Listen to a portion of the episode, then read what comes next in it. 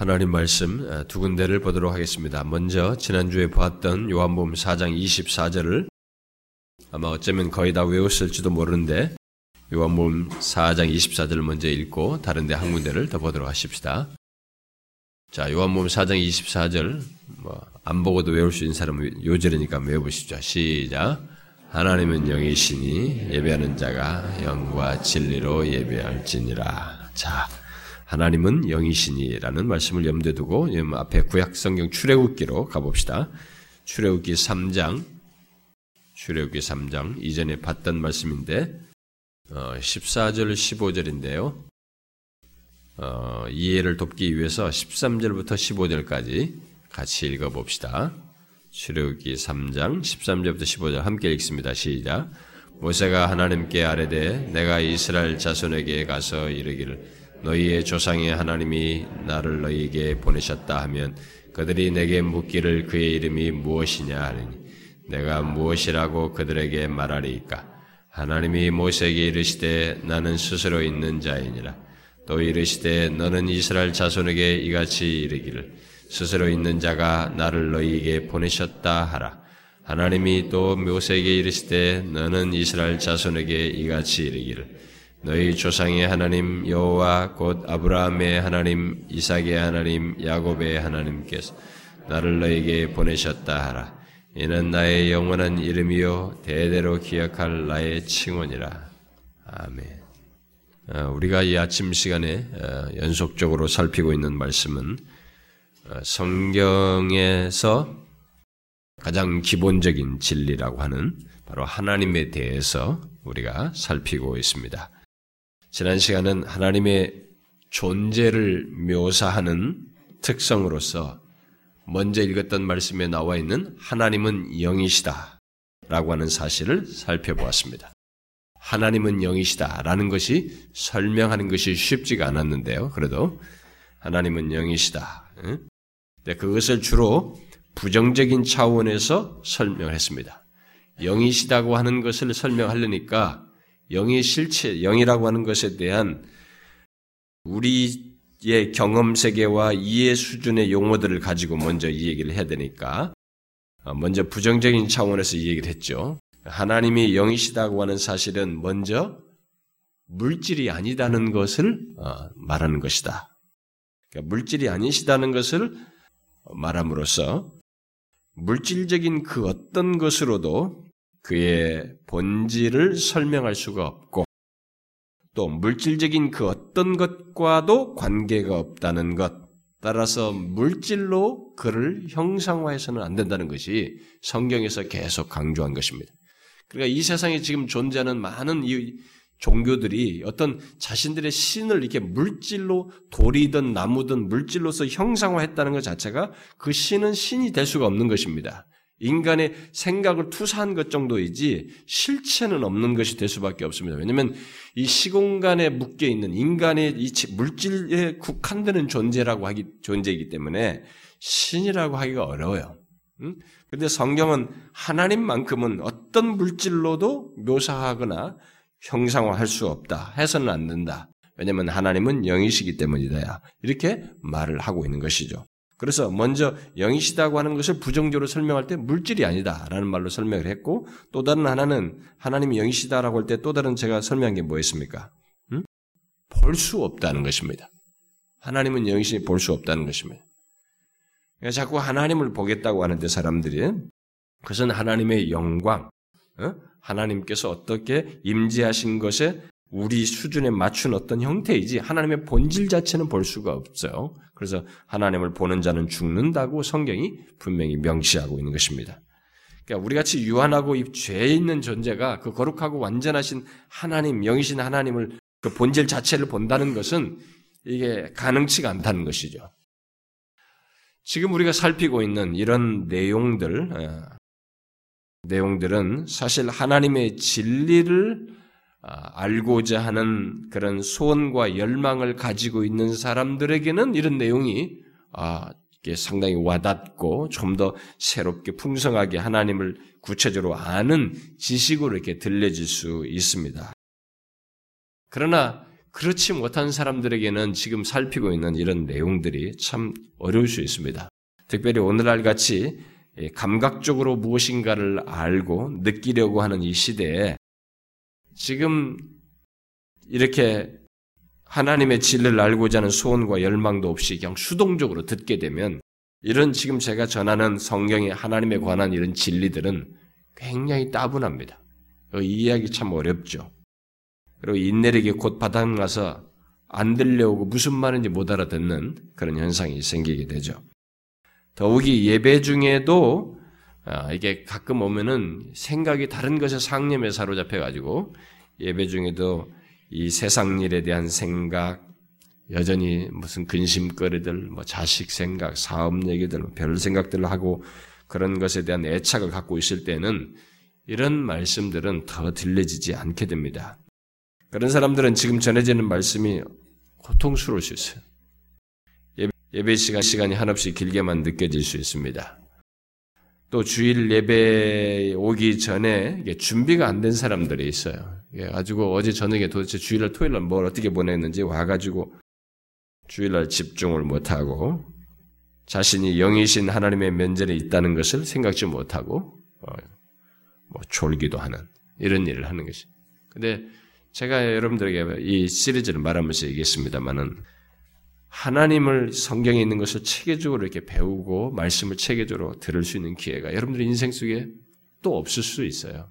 그러니까 놓치지 않고 집중해서 어, 이, 이런 말씀들을 듣고 진실로 하나님을 아는 대로 어, 나아가기를 바래요. 여러분 모두가요. 자, 그러면 계속해서 지난주에 이미 말한 대로 하나님의 존재를 묘사하는 속성으로서 하나님은 영이시다. 라고 말한 이 내용에 어, 제가 영이시며 동시에 인격적인 분이시다라는 말을 지난 시간에 덧붙였는데 그 내용을 이어서 살피도록 하겠습니다.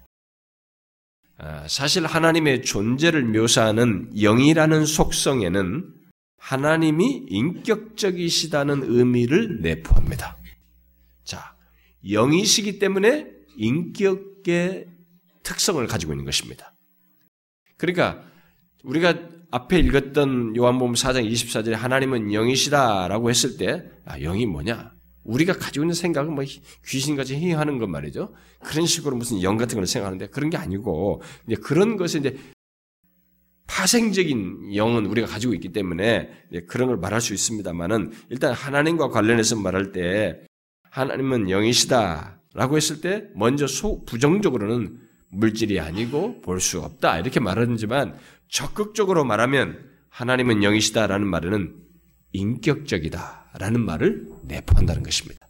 그 저와 여러분에게도 영혼이 존재하는 것입니다.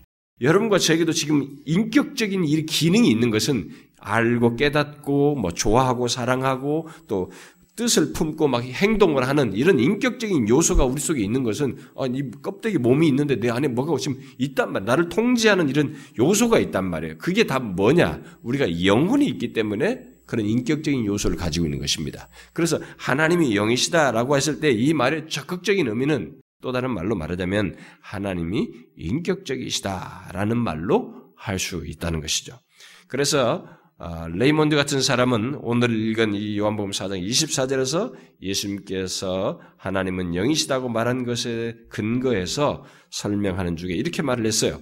예수님이 하나님을 영으로 묘사할 때 하나님의 본질적 본성에 대해서 그는 무엇을 가르치고 계시는가? 주님께서 뭐라고 가르치시는가? 첫째로는 하나님이 인격이시다는 점이고, 둘째는 그가 비육체적이라는 점이다. 주님께서 영이시다고 말할 때는 바로 이런 인격적이시다, 비육체적이다라는 말을 가르치고 있다라고 설명을 했습니다. 성경은 하나님이 인격적인 분이시라는 사실을 다각적으로 아니 성경 전체 속에서 증거하고 있습니다.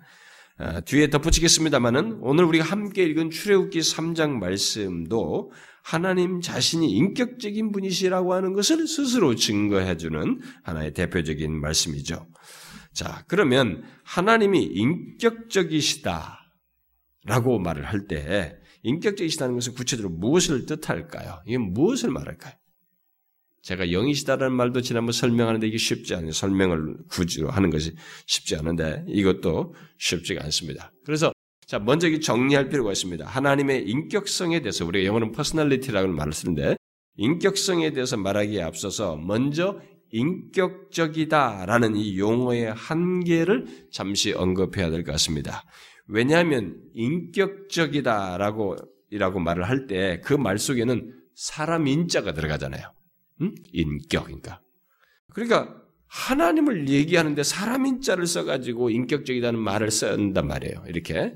그러니까 뭔가 모순적인 용어를 하나님께서 사용하는 것으로 보여질 수 있기 때문에 잠깐 정리할 필요가 있습니다. 실제로 이 말을 하나님께 적용하는 것을 적당치 못하다고 주장한 그런 신학자들이 있었습니다. 또 바빙크 같은 사람은 기독교회가 더 나은 용어가 없어서 머뭇거리며 채용했을 뿐이다. 어쩔 수 없이 이 용어를 채용했을 뿐이다라고 말했어요.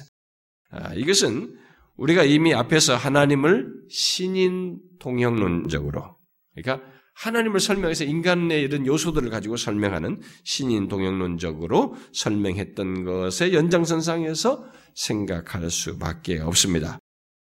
하나님의 인격성을 설명하기 위해서 우리는 자신의 형상대로, 하나님의 형상대로 우리를 지어가지고 우리에게 갖게 하신 인격, 그러니까 우리도 그, 그, 그걸 갖게 했단 말이죠. 영을 영 우리도 영혼을 갖게 하셔서 우리에게 자신의 형상대로 바로 인격을 갖게 하셨기 때문에 우리가 가지고 있는 이 인격을 가지고 이해를 할 수밖에 없다 이 말입니다. 그래서 부득불하게 우리가 이 용어를 쓸 수밖에 없는 인간의 인격의 오리지널리티는 우리의 인격의 원래 것은 하나님이죠. 하나님의 인격성에서 온 것입니다. 다시 말해서 우리의 인격은 파생적인 것이고 하나님의 인격성은 본질적인 것이죠. 그로부터 우리가 인격을 얻게 된 것입니다.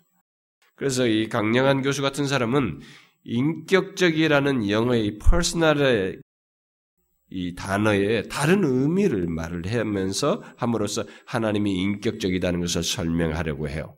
그는 이, 뭐 제가 영어를 써 죄송합니다만은 그냥 뭐 그런 것이 있다고 하고 들어도 됩니다. 퍼스널이라고 할 때 이것은 우리가 개인적이다. 라는 이런 의미도 있지만 본래 뜻은 어떤 역할의 주체 또 어떤 책임의 주체가 된다는 의미를 담고 있다는 거예요.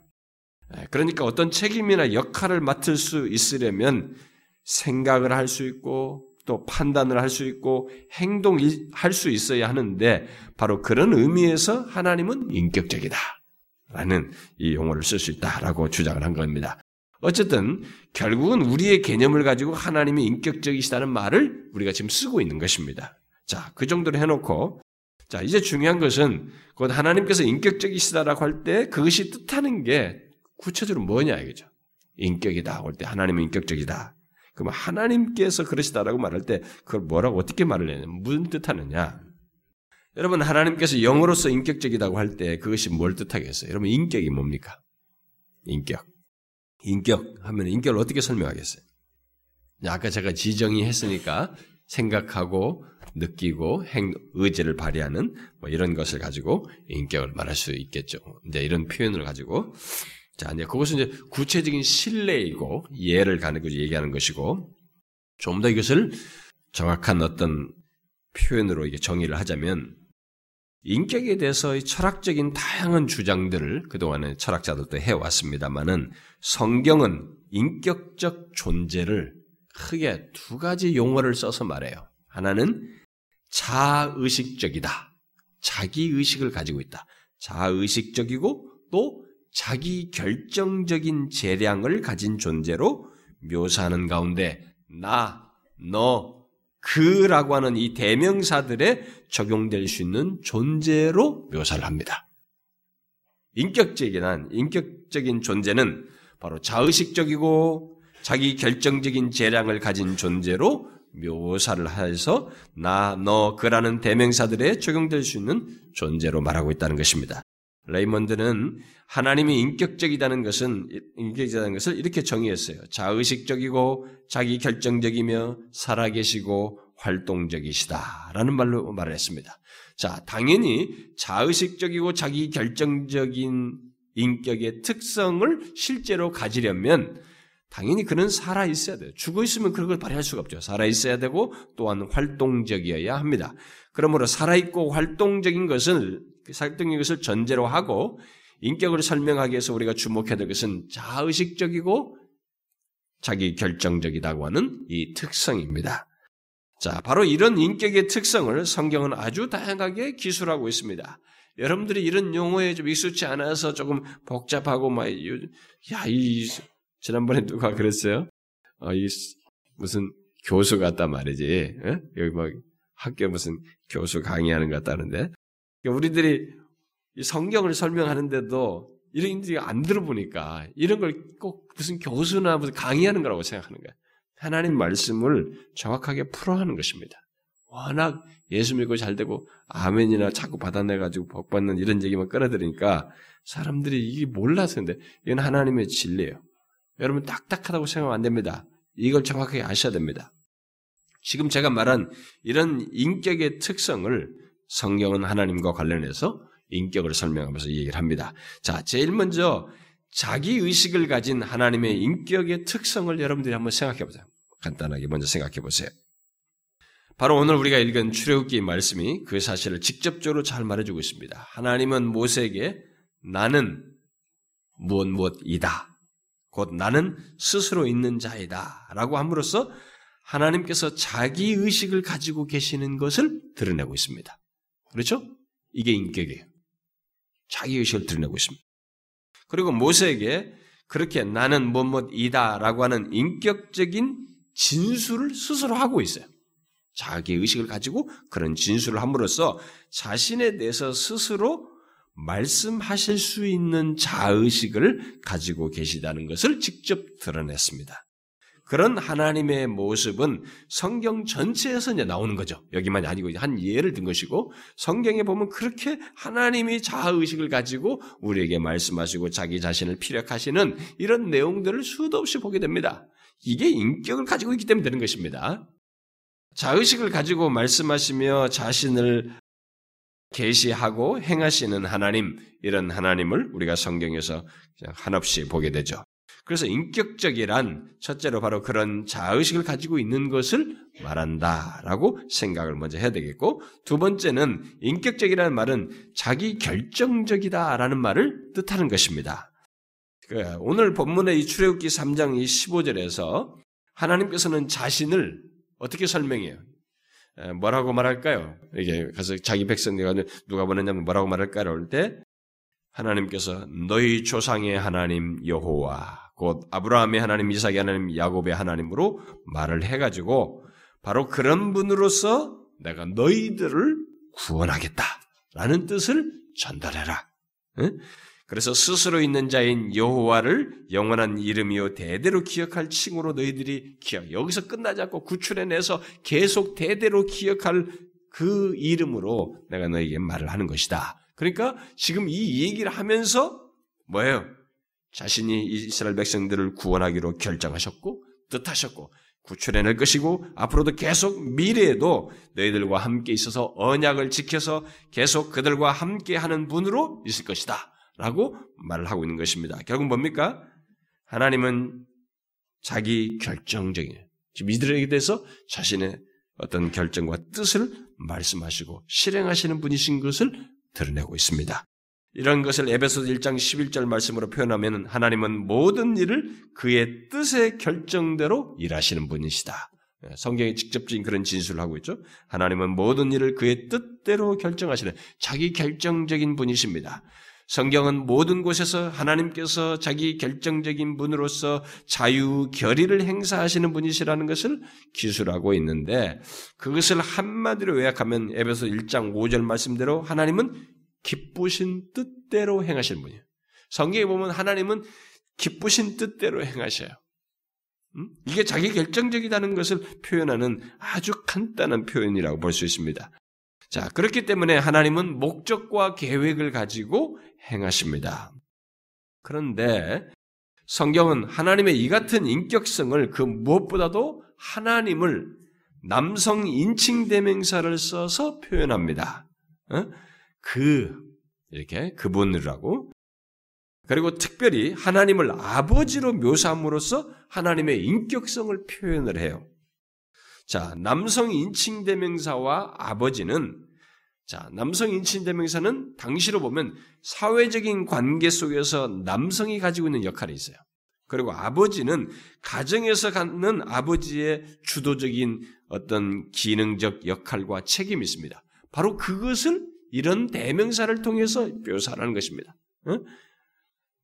사회적 관계 속에서 남성이 그리고 가정에서 아버지가 갖고 있는 주도적인 기능적 역할과 책임을 말하면서 하나님이 인격적인 분이시다라고 묘사를 하고 있는 것이죠.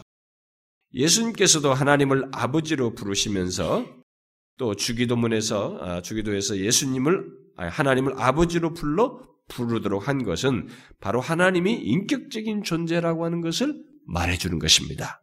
자, 그 밖에도 성경에서 말하는 수많은 내용들, 곧 하나님께서 자비를 베푸신다거나, 죄를 용서하신다거나, 의롭다고 칭하신다거나, 또 우리를 끝까지 붙드시는 것 등, 붙드신다는 것 등, 그야말로 성경의 중요한 교리들이 하나님이 인격적인 분이실 때만 할 수 있는 것을 다 얘기하는 것입니다. 우리를 붙들어 주려요. 지켜야 되잖아요. 뭘 해야 돼? 이게 뭡니까? 인격적인 관계 속에 있지 않으면 할 수 없는 얘기입니다. 성경은 다 그 모든 것이 그렇습니다. 또한 하나님의 자의식적이고 자기결정적인 인격을 드러내셔서 활동하시는 것을 성경이 다양하게 말을 함으로써 하나님의 인격성을 증거하는데 가장 일반적인 내용이 우리들이 흔히 인격의 구성 요소로 말하고 있는 지정의를 하나님께서 가지신 분으로 묘사함으로써 우리에게 증거해 주고 있죠. 곧 지식과 감정과 의지를 가지고 그의 피조물과 교제하시며 소통하시고 자신의 결정에 대해서 책임지시고 행하실 수 있는 분으로 성경은 묘사하고 있습니다. 그래서 성경을 보면 하나님께서 들으시고 보시고 움직이시고 분노하시고 기뻐하시고 슬퍼하신다는 등의 이런 다양한 표현들을 써서 하나님의 인격성을 표현하고 있는 것을 보게 됩니다.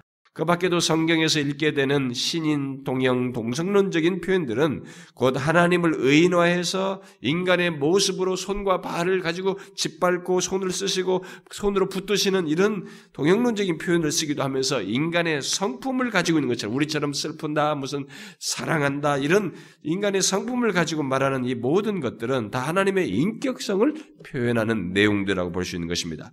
바로 그렇게 하나님이 인격적이시기에 성경을 보면 하나님께서 자기 백성들에게 임재하실 때 아무런 반응도 없이 무감각한 존재로 계시지 않고 인격적으로 임재하셔.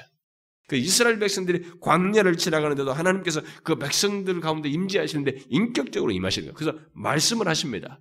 그리고 보호하셔요. 이렇게 인격적인 임재를 하시는 것입니다. 그래서 그의 백성들에게 임하여 말씀하시고 그들에게 자신의 마음과 뜻을 드러내시고 또 그들을 살리시고 지켜 보호하시는 하나님, 그렇게 인격적인 하나님으로 계속 증거를 하고 있죠. 성경에 보면은.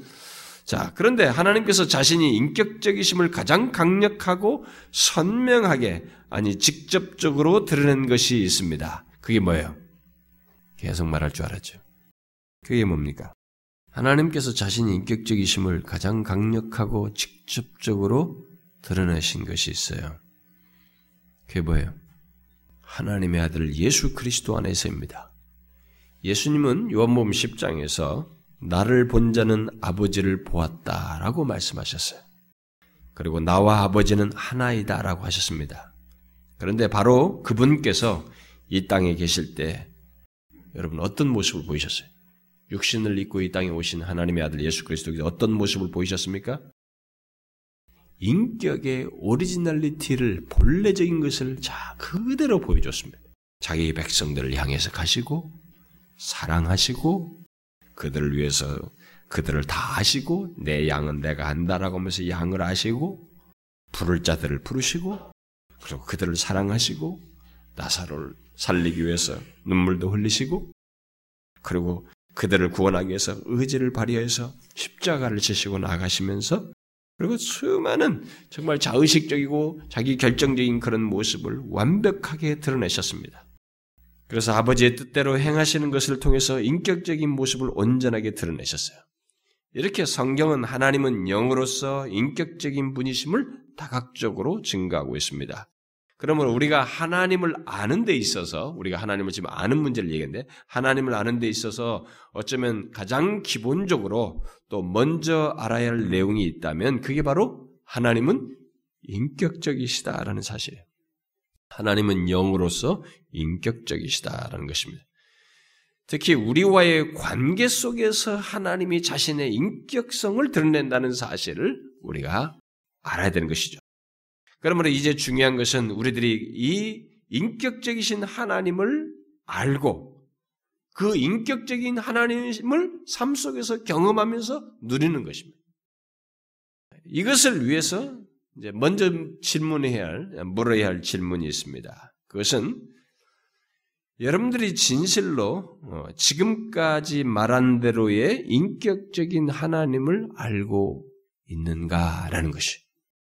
물론 여러분들은 아 하나님은 인격적이시다라는 것을 뭐 우리 교회에서 하도 교리반을 뭐 교리 같은 거 많이 배우니까 뭐 이렇게 지식적으로 알 수 있어요. 뭐 여러분들 아마 다 그 정도 지식은 가지고 있을 것입니다. 그러나 제가 지금 질문하고자 하는 것은 실제로 하나님이 그러시다는 것을 알고 삶 속에서 그 인격적인 하나님과 교제하며 그 인격적인 하나님으로 인해서 위로와 생기를 얻고 그 하나님을 누리느냐는 거예요. 하나님이 인격적이시다는 것은 우리에게 굉장한 위로를 주는 것입니다.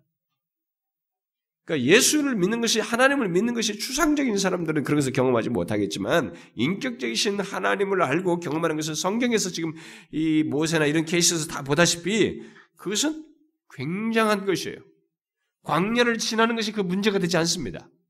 어떤 대적이 나타나냐가 중요하지 않아요. 그분과의 인격적인 관계 속에서 삶을 살기 때문에 이거 말할 수 없는 위로를 갖게 되는 것입니다. 불러도 대답이 없고 교통과 교제가 없는 우상과 근본적으로 다른 것입니다. 그런데 여러분이 재밌는 것은 이 세상의 종교들은 이상스럽게도 자신들이 믿는 신을 비인격화하려고 그래요. 지금까지 인간 역사 속에서 만들어진 많은 이 자기들이 만들었던 신, 신들이 있었는데 세월이 지나면서 이 신들을 비인격화하는 쪽으로 나아가고 인간들이 그쪽을 더 선호합니다. 인격적인 하나님에 대해서 이 사람들이 뭐 경험 세계 속에서 그게 없으니까 아마 자, 그 자동적으로 이렇게 발전할 수도 있는데 이 세상의 종교들은 신을 비인격화하는 쪽으로 흘러가요. 유교도 처음에는 자연 현상 현상의 주제자로서 상제 얘기를 꺼냈어요. 유교도 처음에는 최초는 그렇게 했습니다. 그렇지만은 역사를 거치면서 인격성을 띤 상제보다 모든 사물의 원리요, 구조요, 조화의 힘인 도라고 하는 이런 이론으로 바뀌어요. 일종의 원리로 바뀝니다. 도와 이와 천리와 태극 등의 원리적인 개념을 가진 궁극적인 절대자로 바뀝니다. 힌두교, 힌두교의 브라만도 마찬가지예요. 처음에는 힌두교의 브라만도 다실론적이고 인격적인 신으로 말을 했어요.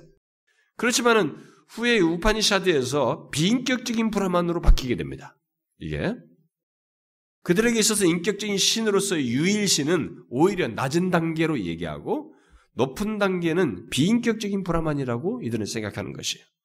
불교도 마찬가지입니다. 석가모니를 신격화하지만은 결국은 법신벌이라고 하는 비인격적인 궁극자의 이름이 돼요. 그게.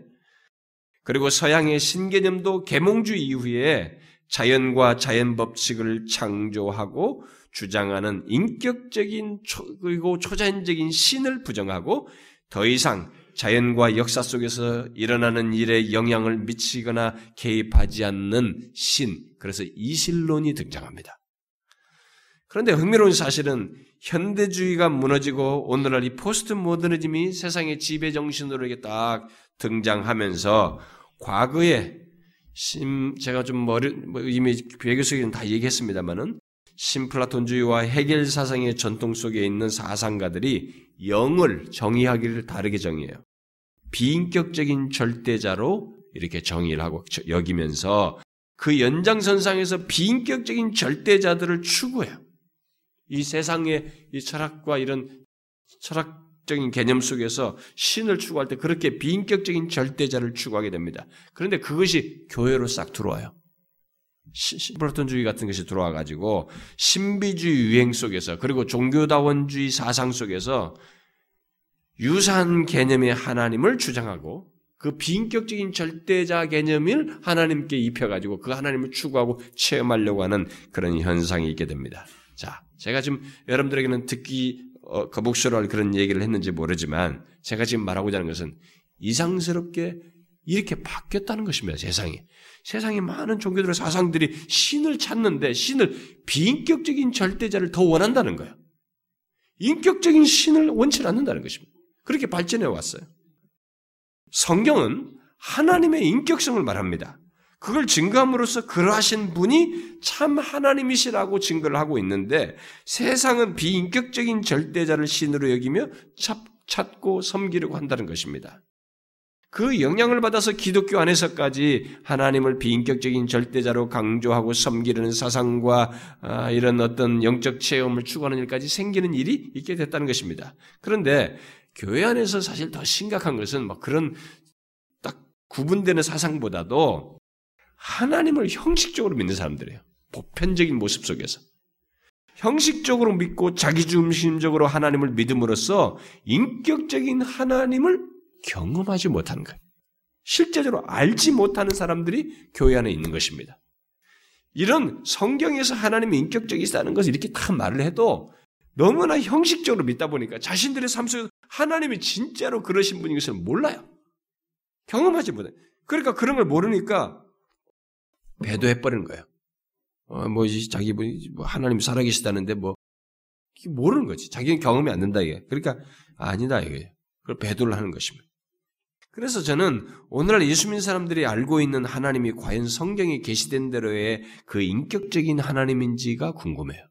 그러니까 하나님을 아는 지식이 이게 진짜 사실인지 그게 궁금하다. 특별히 인격적인 하나님 그대로인지 궁금한 것입니다. 자, 질문해 보겠습니다. 여러분은 어떻습니까? 여러분은 성경이 계시된 대로의 인격적인 하나님, 그 하나님을 알고 그분과 인격적인 관계 속에서 교제를 가지십니까? 제가 여러분들에게 두리뭉실한 답을 하라는 게 아닙니다. 없는데 억지로 하라는 것이 아니에요. 저는 여러분들의 진실한 믿음과 믿음 안에서 경험하는 하나님을 아는 지식과 이 인격적인 하나님을 알고 경험하는 것을 체크해 보려고 하는 것입니다. 어떻습니까, 여러분? 여러분은 진실로 성경에 계시된 대로의 이 모세와 만나서 모세와 대화를 하거든요, 지금. 이게 인격성이 아주, 아주 기초적인 모습이에요. 커뮤니케이션을 하고 있다는 것이. 그리고 말씀하시고, 결정하시고 행동하신다는 거죠. 그 지금처럼 그렇게 말하는 문제를 얘기하는 것이 아니라 우리가 정말 믿는 하나님이 그 인격적인 하나님인 것을 어떤 식으로도 여러분들이 알고 경험하고 있느냐는 것입니다. 그래서 이 인격적인 하나님으로 인해서 여러분들이 위로와 기쁨과 행복을 맛보고 있느냐라는 거예요. 하나님은 모든 것을 아시되 특히 우리를 아심으로써 우리를 알므로써 우리에게 다가오시고 우리에게 어떻게 아시고 행동하시는 것 속에서 인격적인 모습을 드러내십니다. 지성, 이지 이런 요소들 당연히 가지고 있는 것이죠. 그리고 하나님은 우리를 짐승 대하시듯이 하지 않으시고 뭐 돌이나 이런 나무 대하듯이 하지 않으시고 이전에 아브라함과 그의 백성들을 사랑하시며 그들과 교통하셨듯이 우리를 사랑하시며 교통하십니다. 하나님은 예레미야 31장에서 이스라엘 백성들을 두고 이렇게 말했죠. 내가 영원한 사랑으로 너를 사랑하기에 인자함으로 너를 이끌었다라고 말씀해요. 하나님은 그렇게 사랑하십니다. 또 에베소 2장에서 극률이 풍성하신 하나님이 우리를 사랑하신 그 큰 사랑을 인하여 허물로 죽은 우리를 그리스도와 함께 살리셨다라고 말하고 사랑을 나타냅니다. 그래서 우리를 구원하셔요. 그렇게 하나님은 우리를 그 크신 사랑으로 사랑하시는 인격적인 하나님이십니다. 이런 하나님을 아느냐는 거죠. 에베소 1장 5절 말씀대로 그 기쁘신 뜻대로 곧 자기결적인 인격을 드러내셔서 우리를 예정하시고 독생자를 죽게 하시면서까지 우리를 사랑하시는 이런 인격적인 하나님, 그런 하나님의 놀라운 사랑을 아느냐는 것입니다. 그 같은 하나님의 인격적인 사랑을 사도 요한은 요한일서 4장에서 다음과 같이 말하죠. 아주 익숙한 내용이지만 여러분 다시 한번 들어보세요. 하나님의 사랑이 우리에게 이렇게 나타난 바 되었으니 하나님이 자기의 독생자를 세상에 보내심은 그런 말미암아 우리를 살리려 하심이라. 사랑은 여기 있으니 우리가 하나님을 사랑한 것이 아니요 하나님이 우리를 사랑하사 우리 죄를 속하기 위하여 화목제물로 그 아들을 보내셨음이라. 사랑하는 자들아 하나님이 이같이 우리를 사랑하셨은즉 우리도 서로 사랑하는 것이 마땅하도다. 사랑? 인격이 없으면 안 되는 거예요. 이 인격의 기능이에요. 인격자니까 하는 것입니다. 아들을 화목제물로 보내셔서 우리에 대한 사랑을 나타내신 하나님을 말을 하고 있는 것입니다. 여러분들은 이 같은 하나님, 인격적인 하나님을 알고 있습니까? 우리를 사랑하신 하나님, 자신을 사랑하신 하나님을 아느냐는 거예요. 하나님의 인격성은 또 사랑에서만 드러나는 것은 아니죠. 시편 50, 시편 5편 같은 거 보면은 모든 행악자를 미워하신다고 말합니다. 이사의 1장 같은 거 보면은 형식적으로 하나님을 섬기고 형식적으로 월삭과 이런 정한 절기를 지키는 그들을 싫어하신다고 말합니다. 여러분은 하나님이 인격적이시기 때문에 형식적으로 섬기는 것을 싫어하시는 일을 하는 것입니다. 내가 누구를 싫어한다. 인격적이기 때문에 하는 것이죠. 하나님은 그렇게 그래서 여러분과 저도 인격을 가지고 있어서 우리도 싫어할 수 있는 것입니다. 근데 이게 하나님이 싫어하신 것을 똑같이 우리도 싫어하는 것이죠. 근데 이게 인격적인 관계 속에서 반응하는 것이죠. 하나님의 인격성은 이렇게 사랑만이 아니라 죄악에 대해서 싫어하시고 심지어 또한 분노하시는 것 이런 것들을 말하고 어, 그래서 우리 또한 거기에 똑같이 죄악을 싫어하고 그렇게 반응하는 것을 원하시죠. 그래서 인격적으로 우리 또한 그렇게 반응하는 것을 원하십니다. 또 하나님은 자기를 경외하는 자를 불쌍히 여기심으로써 자신의 인격성을 드러내십니다. 예레미야는 예루살렘이 멸망하여서 초토화된 상태에서도 불쌍히 여기시는 하나님, 인격적인 하나님을 보았어요. 그래서 그는 여호와의 인자와 극률이 무궁하심으로 우리가 진멸되지 아니함이니이다. 이렇게 말했어요. 아, 이들을 향해서 그렇게 여전히 인자와 극률이 이렇게 무궁함을 드러내고 계시는 것이 이게 뭐냐? 이게. 인격적이기 때문에 하는 것이 기독교는 막연한 신을 믿는 종교가 아닙니다. 또 내가 일방적으로 신을 이렇게 막 숭배하는 쪽이 아니고 뭐 대답도 없는데 내가 일방적으로 그를 숭배하고 많은 그런 종교가 아닙니다. 그야말로 온갖 형상을 가진 신들, 곧 움직이지도 않고 말도 못하는 우상들에게 일방적으로 종교적인 열심을 내어서 막연한 무엇을 기대하는 그런 효과를 내기 위해서 우리가 섬기는 것이 아니고 그런 종교가 아니죠. 그런 사실을 이사에서에서 분명히 이사에서는 밝히고 있습니다. 너희가 하나님을 누구와 같다 하겠으며 무슨 형상을 그에게 비기겠느냐? 우상은 장인이 부어 만들었고 장색이 금으로 금으로 입혔고 또 은사슬을 만든 것이니라. 그리고 몇 장 뒤에 덧붙입니다. 그것을 들어 어깨에 메어다가 그의 처소에 두면 그것이 서 있고 거기에서 능히 움직이지 못하며 그에게 부르짖어도 응답하지 못하며 고난에서 구하여내지 못하느니라. 이게 우상이에요. 그러나 하나님은 다릅니다. 성경에서 말은. 하나님은 예레미야 33장에서 너는 내게 부르짖으라. 내가 네게 응답하겠고 이렇게 말씀하셔. 실제로 모세가 부르짖었습니다. 이스라엘이 부르짖었어요. 어떻게 했어요? 들으셨습니다. 다윗의 수많은 시편들이 하나님께 대한 부르짖으며 광야에서 부르짖었을 때 하나님이 어떻게 했어요? 살려냈습니다. 여호사밭이 부르짖었습니다. 히스기야가 부르짖었어요. 수많은 종들이 하나님께 부르짖었습니다. 어떻게 했어요? 돌이었습니까? 돌 같은 신이요? 아니었습니다. 기독교는 비인격적인 존재를 믿는 종교가 아닌 것입니다. 극류를 베푸시는 인격적인 하나님을 믿는 종교요, 그와 인격적인 교통을 하는 종교인 것입니다. 우리가 지난 시간에 말한 것처럼 하나님은 영이시기 때문에 볼 수가 없고 물질화할 수 없을 뿐이지, 그분의 신적인 존재 본질 자체가 보는 것으로 제한될 수 없는 존재뿐이기 때문에 그런 영으로서 계셔서 그렇지, 이렇게 인격성을 드러는 데 있어서는 우리가 지금 눈으로 보는 사람들 사이 인격적인 관계를 갖는 것 그 이상으로 치밀하게, 정확하게, 상세하게 드러내시는 것입니다. 성경은 인격성을 가진 하나님께서 기뻐하신다는 그런 표현들을 굉장히 많이 하죠. 이사야 62장 같은 경우에서 신랑이 신부를 기뻐함 같이 내 하나님이 너를 기뻐하신다 그래. 하나님이 우리를 기뻐하신다는 거죠. 응? 그리고 스바냐서 말씀 우리 여기 뒤에 써 있는 글씨 같은 거잖아요. 하나님께서 우리를 인하여 기뻐하십니다. 여러분 인격적이 하나님이 인격적이셔서 이렇게 우리를 기뻐하신다는 것, 이런 기뻐하시는 하나님을 한번 생각해 보세요. 이런 사실이 우리들의 경험 속에 속에서 확인되어야 되고 경험되어야 되는 거죠. 믿고 이것을 확인할 수 있어야 됩니다. 제가 지금까지 말한 하나님, 곧 인격적인 하나님을 여러분들이 현실 속에서 실제로 알고 있느냐는. 그래서 그분과 인격적인 교제를 하고 있는가. 자신을 사랑하시는 하나님을 알고 여러분도 사랑하는 이런 인격적인 반응을 여러분도 하게 되는 이런 모습이 있느냐는 거예요. 자신을 불쌍히 여기시는 하나님께 예레미야처럼 주의 인자와 극률이 크십니다. 라고 반응하느냐는 거예요. 특히 우리를 기뻐하시는 하나님을 알고 여러분도 기뻐하십니까? 인격적인 하나님을 아는 그런 교감을, 교제를 여러분들이 하고 있느냐는 거예요. 우리가 하나님을 의지한다거나, 신뢰한다거나, 또는 특히 생과 죽음에서 신뢰하는 것은 모두 하나님이 인격적이시기 때문에 할 수 있는 것입니다. 인격적이지 않으면 우리가 그런 위기에서 의지하고 뭐 죽, 는 마당에서 무슨 그분을 의지, 신뢰하고 이런 일을 할 수 있습니까? 인격적이기 때문에 할 수 있는 것이에요. 여러분 중에 어떤 사람은 이런 인격적인 교통에 대해서 의문을 가질 수 있습니다. 하나님의 인격적이시다는 것, 예, 하나님의 인격적인 활동을 어떻게 우리가 알 수 있느냐. 이렇게 의문을 가질 수도 있을 거예요. 우리가 눈으로 볼 수 없으니까 지금. 우리 보는 사람과의 관계 속에서 인격적인 것의 활동을 본다 그러면 문제가 안 되는데 하나님은 영이시다 볼 수 없다 그랬단 말이에요. 근데 볼 수 없는 하나님이 그 인격적인 활동을 우리에 대해서 하는 것을 우리가 어떻게 알 수 있느냐. 인격성을 갖는다는 것을 앞에서 제가 정의한 대로 살아 있어서 자의식적이고 자기 결정적인 활동을 갖는 것이에요.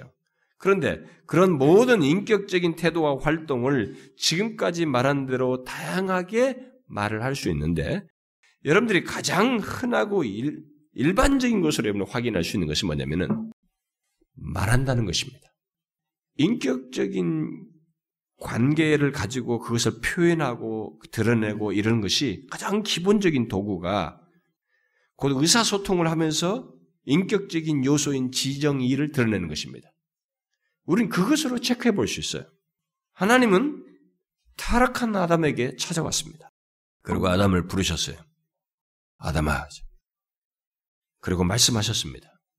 또 족장들에게 아브라함에게 갈대우를 떠나라고 하셨어요.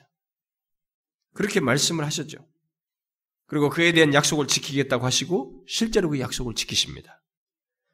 아예 아브라함이 하나님의 친구로 불릴 정도로 그에게 말씀하시고 인격적인 교제를 하셨다는 것을 성경이 밝히고 있습니다. 또 모세도 친구와 이야기함 같이 출애굽기 32장 보면 이야기함 같이 이게 하나님께서 말씀하셨다는. 지금 오늘 우리가 읽은 출애굽기 3장도 뭐예요? 뭐라고 말할까요? 누가 보냈다고 할까요? 하나님이 말씀하십니다. 이렇게 말해라. 지금 대화를 하고 있습니다.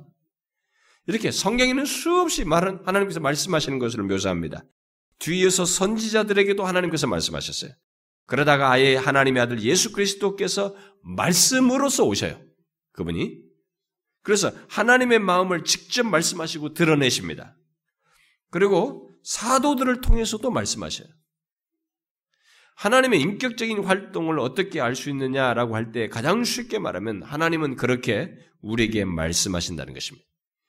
여러분과 저희처럼 지금처럼 이렇게 육성으로 귀 듣게 하지 않는 방식을 퇴할 지금 그런 방식을 지금 현재는 취하지 않고 있어 그렇지만은 똑같이 이때부터 말하는 말씀하시는 이 방식을 취함으로써 인격성을 드러낸다는 것입니다. 오늘날은 이 초기에 성경이 기록되기까지 과정 속에서 말씀하셨던 그런 방식을 취하지 않지만 오늘은 그렇게 말씀하신 것을 기록한 이 성경 말씀을 통해서 우리에게 말씀하시는 방식을 취하고 있죠. 어떤 사람은 질문할 수도 있어요. 아, 뭐 그것이 어떻게 인격적인 활동입니냐? 어? 그렇게 해서 나한테 말하는 것이 어떻게 인격적인 활동이냐 말할지 모르겠습니다. 그러면서 그 정도는 다른 종교 경전을 보고 아, 다른 교회 종교들의 경전을 보고 그것이 나에게 말하는 것처럼 들으면 뭐 별 차이가 없는 거 아니냐라고 말할지 모르겠습니다. 그러나 중요한 차이가 있습니다.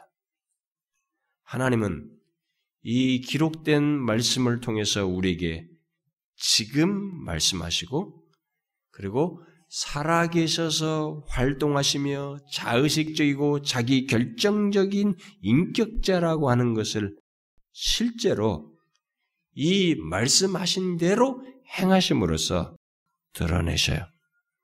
그것이 차이입니다. 하나님은 우리에게 이 말씀을 하시고 그대로 자신의 마음을 드러내시고 이 말씀을 또 자신의 마음을 드러내시고 곧 사랑하시고 기뻐하시고 말씀하신 대로 우리를 위해서 행하시는 행동을 하십니다.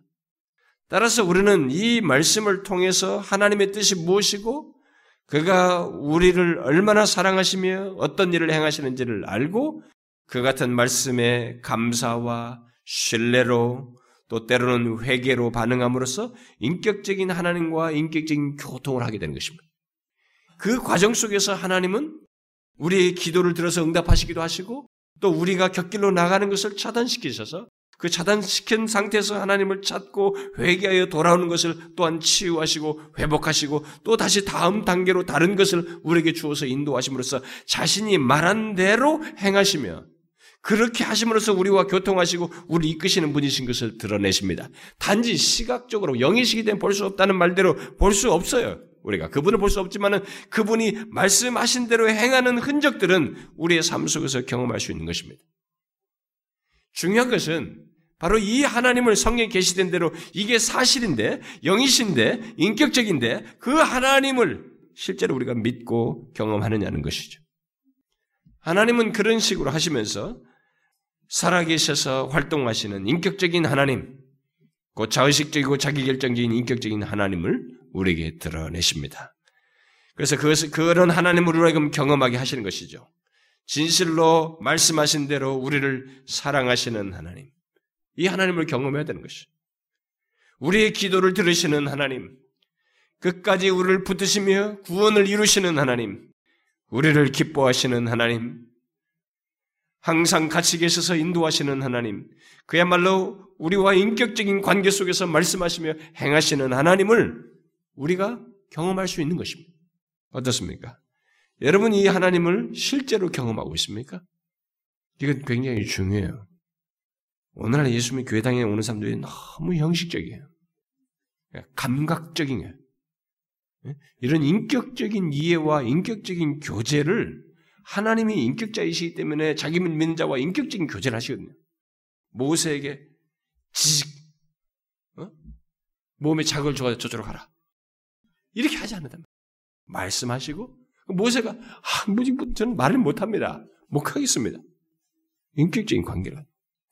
근데 우리는 이런 관계를 믿음으로 하나님을 알고 이 하나님하고 관계를 갖는 것을 하찮게 여기고 막 기도해가지고 몽롱한 상태에 들어가서 뭔가 쫙 경험하면 야 나는 새로운 새로운 경지에 들어갔다고 하나님을 잘 믿는 걸 착각하는 거예요. 아니에요, 여러분. 천만의 말씀이에요. 고린도 교회가 그렇게 방언의사, 통변의사, 예언의사 다 가지고 있었는데 영적인 어린아이라고 그랬죠. 다투기나 했었고. 이 인격적인 하나님을 알고 그 하나님을 삶 속에서 경험하는 것이 신자의 성숙이에요, 여러분. 이게 바르게 신앙생활 하는 것입니다. 어떻습니까? 여러분은 지금까지 제가 말한 이 하나님을 실제로 경험하고 있습니까? 여러분에게 말씀하심으로써 인격적으로 활동하시며 교제하시는 하나님을 경험하고 있느냐는 거예요. 그 인격적인 하나님을 믿고 그의 말씀을 받아들이십니까? 또 그 말씀을 말씀을 믿고 구하고 신뢰하며 살아가고 있느냐는 거예요. 고린도후서 6장에서 이렇게 말했죠. 너희에게 아버지가 되고 너희는 내게 자녀가 되리라. 이렇게 말씀하신다는 건 뭐예요? 인격적인 관계 속에서 우리를 보살피고 이끄시겠다는 것입니다. 우리가 믿는 하나님은 그렇게 인격적인 하나님. 내가 너희 아버지가 너는 내 자녀가 될 것이다. 그런 인격적인 관계 속에 내가 너희를 이끌 것이다. 그래서 죄를 범했을 때 아담아라고 부르는 것이에요. 우리가 죄 가운데 있어서 어떻게 해야 될지 모르고 안타까워할 때 하나님이 우리를 부르시는 것입니다. 우리를 불러요. 인격적인 인격적인 방식으로 다가오는 것입니다. 그래서 우리를 거기서 회개하여 돌이키도록 하기를 원하셔요. 살 길을 제시하기를 원하십니다. 그래서 우리를 하나님이 뜻하신 것을 이끌기를 원하셔요. 이게 인격적인 활동인 것입니다. 또 아브라함에게 말씀하시고 툭 던져놓은 것이 아니고 내내 함께 계셔서 자기가 말한 것을 이루시고 백세 자식 주겠다고 한 대로 진짜로 백세가 됐을 때 자녀를 주시는 거예요. 그렇게 하면서 인격적인 관계를 계속 유지, 자기 결정적인 그 뜻을 그대로 실행하시는 하나님이신 것을 드리는 것이죠. 곧 우리가 처한 모든 상황에서 또 곤경에서 심지어 우리가 죽을 때에도 우리와의 인격적인 관계를 드러내시며 우리를 이끄시는 분이에요. 하나님이. 그러므로 중요한 것은 우리가 그 인격적인 하나님을 아는 것입니다. 이 하나님을 체험적으로 아는 것이죠. 이 하나님을 알고 그 인격적인 하나님을 신뢰하며 모든 상황, 모든 시간 속에서 그와 교제하는 것입니다. 이게 예수를 믿는 것 속에 있는 것이에요. 신앙생활 속에 중요한 요소인 중요 핵심인 것입니다. 이것이 없는 신앙생활은 다 형식적이에요. 어? 죽은 정통인 것입니다. 우리에게 말씀하시고 그대로 행하시는 하나님을 진짜로 경험해야 되는 것입니다. 혹시 지금 그렇게 하지 못하고 있는 사람이 있다면 그는 하나님을 풍성히 알지 못하고 있는 것이죠. 아마 이론적으로 하나님에 관해서 알고 있는지도 모르겠습니다. 아닙니다. 기독교는 그게 아니에요. 우리는 그 인격적인 하나님, 지금까지 말한 그 인격적인 하나님으로 인해서 힘든 상황에서도 부르짖고 그분의 반응을 들을 수 있으며 그의 도우심을 입을 수 있고 그로 인해서 위를 얻을 수 있고 힘을 얻을 수 있습니다. 또 그 하나님을 의지하고 붙듦으로써 힘을 공급받을 수 있습니다. 또 말씀하신 대로 우리에게 행하시는 하나님을 경험할 수 있어요. 이것이 사실인 것입니다. 인격적인 하나님 때문에 오히려 위로를 얻을 수 있습니다. 삶의 생기를 가질 수 있어요. 기쁨을 가질 수 있습니다. 이게 기독교예요. 신앙생활을 똑바로 해야 되는 것입니다. 하나님을 절대적으로 막연하게 생각하면 안 됩니다. 이 계시된 그대로예요. 모세에게 말씀하시고 그들의 삶을 그대로 하시는 그분입니다. 여러분, 우리의 하나님은 인격적인 분이십니다. 우리는 그 하나님을 풍성히 경험할 수 있어요. 그게 우리의 특권입니다. 내가 너희 아버지가 되고 너희 자녀가 된다고 했을 때 그 특권이에요. 자녀는 아버지를 얼마든지 경험할 수 있습니다. 아버지를 물고 아버지와의 관계 속에서 모든 것을 이뤄나갈 수 있어요. 거기서 안식할 수 있습니다. 자유할 수 있습니다. 의지할 수 있어요. 힘들면 힘들 대로 기댈 수 있습니다. 우리 하나님이 인격적이시다는 것을 우리는 항상 기억해야 됩니다. 그리고 언제든지 그에게 말할 수 있어야 돼요. 언제든지 도움을 구할 수 있어야 됩니다. 그리고 그런 가운데서 당장 내 원하는 것으로 되지 않는 그 답답함이 있을지 몰라도 이 인격적인 하나님은 관계 속에서 우리를 도우시기 때문에 그냥 믿고 끝까지 신뢰하면 됩니다. 인격적인 하나님의 판단과 행동을 믿고 기다리는 것이죠. 그 하나님을 풍성히 누리는 것이 신자된 자의 특권이에요. 사랑하는 지체 여러분. 이 하나님을 아셔야 됩니다. 머릿속으로가 아니라 여러분들이 우리들의 일상의 삶 속에서 체험적으로 알아야 되는 것입니다. 인격적인 하나님. 우리를 그냥 놔두지 않으시고 방치하지 않으시고 아비가 자식을 대함 같이 우리의 삶에 다가오셔서 우리의 기도를 들으시고 도우시며 이끄시는 하나님. 인격적인 하나님을 경험해야 된다는 것입니다. 설사 우리가 죄 가운데 있어서 마음이 상하고 답답하다 할지라도 앞이 어찌 될지 모른다 할지라도 이 아버지이시기 때문에 아버지로 묘사된 인격적인 분이시기 때문에 우리를 도우실 수 있어요. 그가 우리를 받아줄 수 있습니다. 아담아라고 부르십니다. 죄인은 우리를 부르시는 것입니다. 순용하라고 부르신 거예요. 우리는 이 인격적인 하나님을 정말로 맘 편하게 대하고 그분을 의지할 수 있어야 됩니다. 그것이 인격적이신 하나님을 알고 누리는 것입니다. 저는 여러분들이 모두 이 하나님을, 이 계시된 대로 이 하나님을 알고 누리시길 바래요. 기도합시다. 하나님 아버지, 죄범한 아담을 찾아오시고 말씀하시고 말씀하신 것을 이루시는 너무나 인격적이신 하나님. 실제 우리의 삶에도 동일하게 그렇게 행하심에도 불구하고 우리가 그 하나님을 보지 못함으로 인해서 어리석게 행동할 때가 많고 원망불평할 때가 많고 그래서 인격적인 하나님을 삶 속에서 많이 경험하지 못하고 누리지 못하는 그런 어리석은 우리들입니다. 주여 이제로부터 우리가 이 영이시며 인격적이신 하나님을 삶 속에서 분명히 보고 이 말씀하신 대로의 하나님이신 것을 경험하는 저희들 되게 하여 주옵소서. 주여 여기 속한 모든 사랑하는 지체들이 인격적이신 하나님을 삶 속에서 풍성히 사무치게 체험적으로 경험할 수 있도록 저들 가운데 성령께서 계속 권면해 주시고 이 말씀을 상기시켜 주시며 그래서 그 하나님을 항상 의식하며 살아가는 모두가 되게 해 주옵소서. 예수 그리스도의 이름으로 기도하옵나이다. 아멘.